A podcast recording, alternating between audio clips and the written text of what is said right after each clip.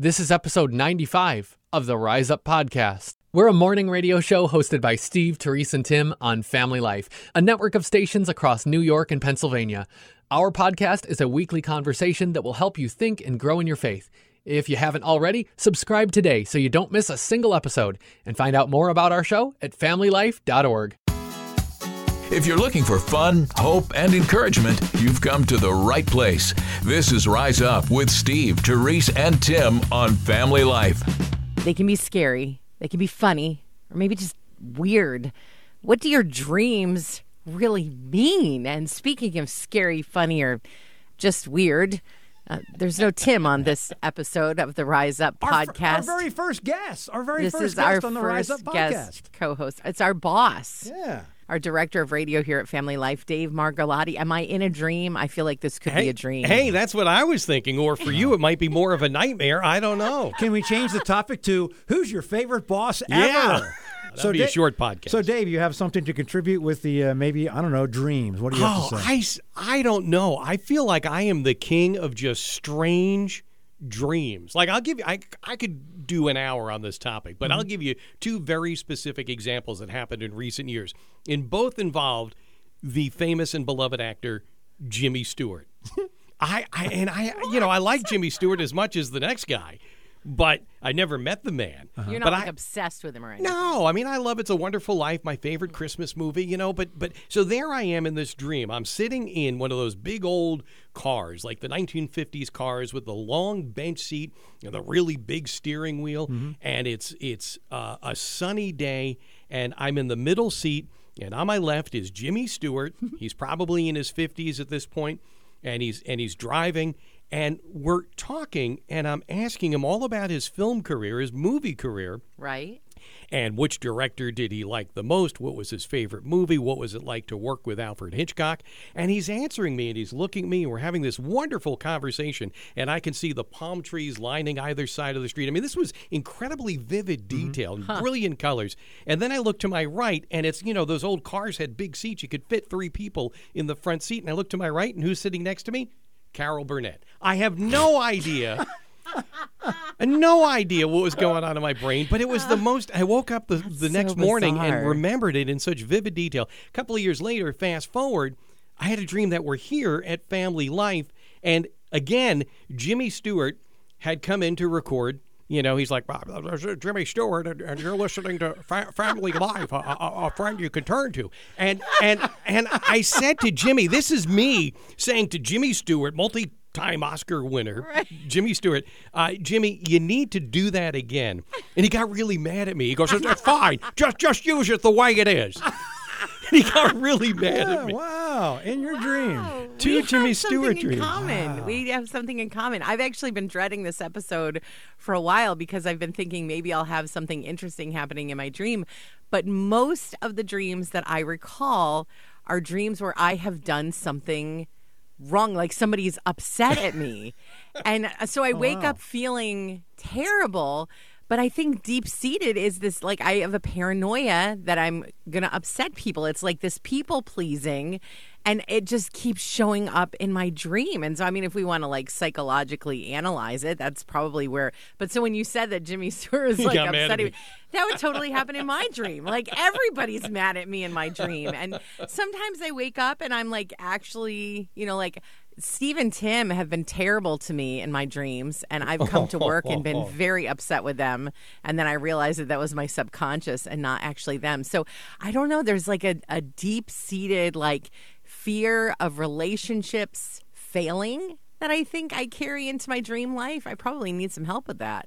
You bring up an interesting point because I think it's probably happened to all of us where we have a, a bad feeling towards someone in the dream and we wake up and we still have that same feeling uh, and we carry that with us. But how many times in real life do we have a bad feeling about someone and we really don't know all the facts? We probably mm. have made up something about mm, them because we don't know right. the whole story and, and that kind of thing. That's what reminds me of that. I can also, though, Dave, uh, yeah. interpret. I'm, I don't know if you know that I'm a dream interpreter. No, I did not. No. Among uh, your many talents. Yeah, well. Well, I mean, a lot of it just points to, you know, the big issues that you have in life. So well, my, maybe you're craving I, fame and fortune, Dave. I can, well, I, my interpretation is with those two things about Jimmy Stewart. It means you're probably the best boss ever. That's my interpretation. Oh, wow, there you go. Does that work for this? Is that is that smoothing things out I, at all? This is like a nightmare. See, right, what about you? Is. What kind of dreams do you have? Well, I was wondering when we were going to do this episode, and I didn't know if you were meaning exactly toward me in Acts two seventeen. It says, in last days, God says,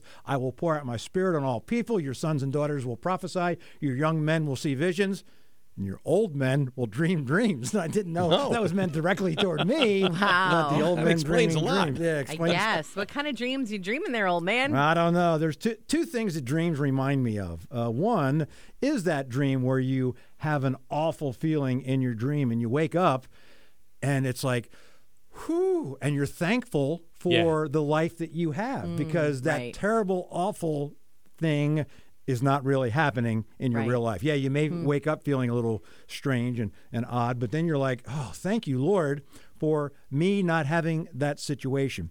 The other thing that dreams have done for me, and I've found this over the years, that um, I'll dream about someone I haven't thought about in a long time. Mm. Not quite Jimmy Stewart. It's like but, a prompting of the Lord. Exactly, and yeah. I've done that, and the more I act on that prompting, it's like they'll bring someone to my mind, and I'll get in touch with that person that I haven't been in contact with for ten or fifteen years. And it's like, I know this doesn't make sense, but you were in my dream last night. And that's how I don't really right. start the conversation that way. But, uh, you know, I mentioned that. And, and it's, it is a prompting of the Lord. It's like, yeah. uh, you know, I can't interpret dreams, obviously, but it's like, mm. yeah. And, and that's never a bad thing when you contact someone, when God puts someone on your heart, whether it's just walking down the street or in a dream. So those right. are the two things. One, I'm thankful, and then two, he's prompted me to contact people.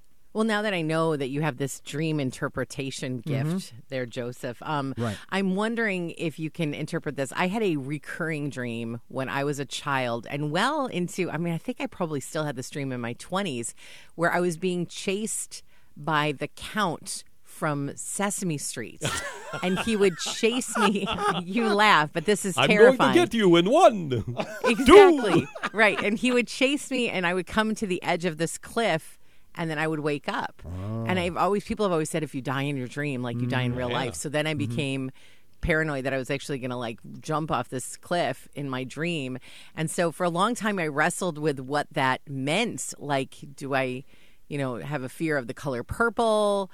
Do I have a fear of vampires? And then I, I, the third option, which I think might be the real one, is that I just really am not good at math. Oh, yeah. yeah. There you go. There you Maybe go. Maybe that's that it. I don't up. know. Yeah. Do you have any other insight there, Steve? No, I just feel that it's been great on this uh, very special uh, Rise Up podcast that we've had. You thought it was only three people, but we've had, you know, Steve, Terese, uh, Dave Margalotti, hey. our, our, our director of radio operations. We've also had Jimmy Stewart make a guest appearance. It's uh, been my pleasure to be here. And Carol Burnett's? Carol, well, yeah, she, well, she didn't talk. No, she didn't I, talk. She just I don't do, do a Carol Burnett impression. And then the Count. The Count was here also, uh, if you, you do that. And my only interpretation of this whole thing is, right. is like, I feel, and I'm not sure if this is getting to be too much, uh, I feel that uh, we have the best boss ever. Is that a good interpretation? Is that am I, am I laying is, it on too thick? Is Tim coming back? Yeah. It's just a question. I was I just had. wondering that myself.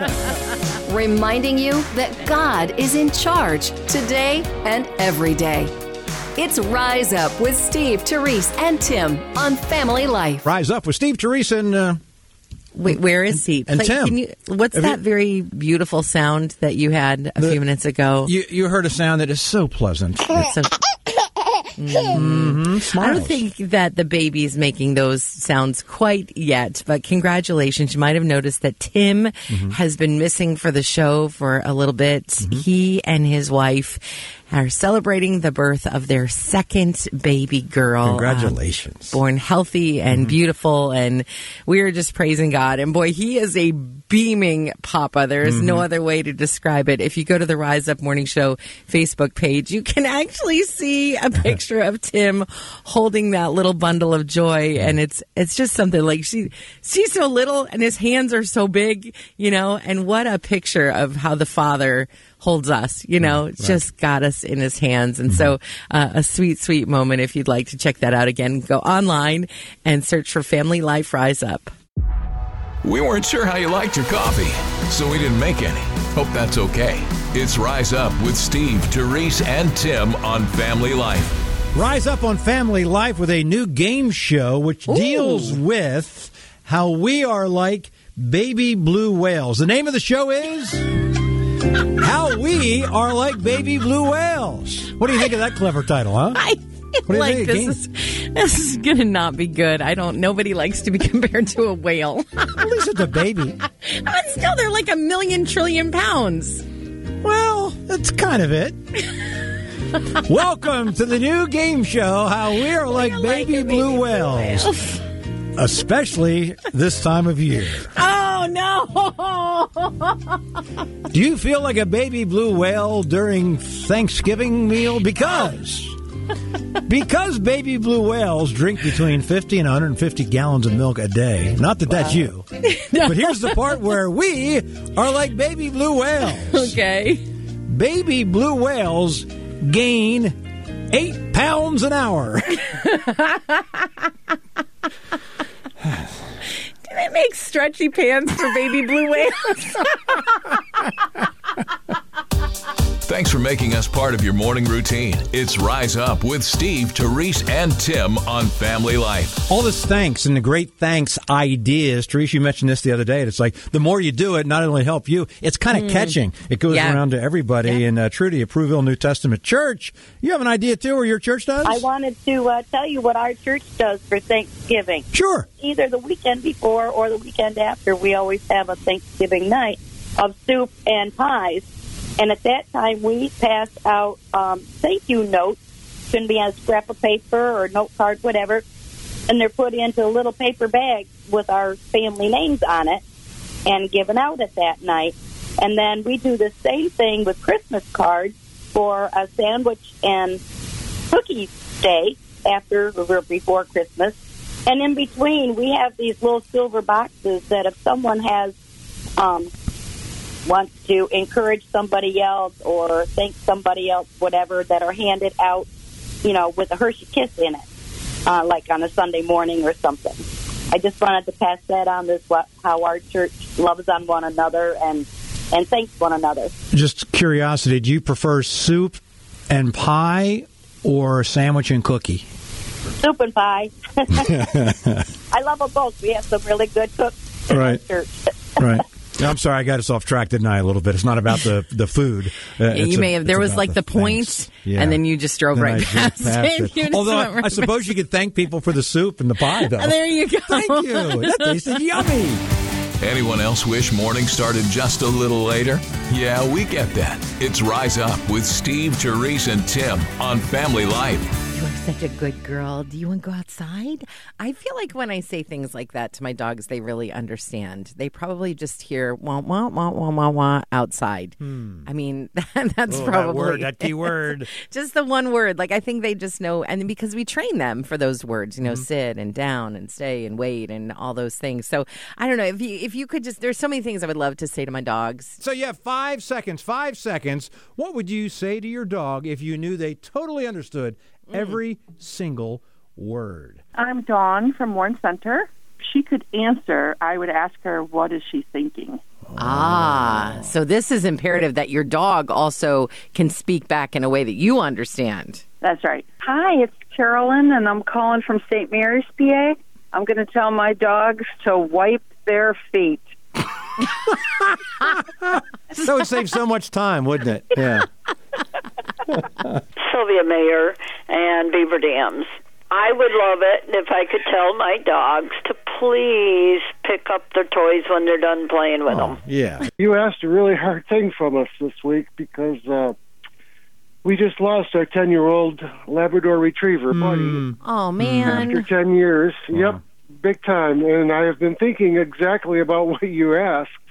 Mm. What would I say to him in five seconds? Uh-huh. I don't know if five seconds is long enough, sure. But what I would say to Buddy, if he could understand, would be thank you for being such a great dog, making us better people, understanding how to play and to, and to enjoy life. Hmm. Hard to fill hmm. that dog-sized yeah. hole in your heart. God is so good to give us those gifts of dogs. Terese, you're, you're right on target with that. He, yeah. yeah. As refreshing as that first sip of coffee in the morning, This is Rise Up with Steve, Terese, and Tim on Family Life.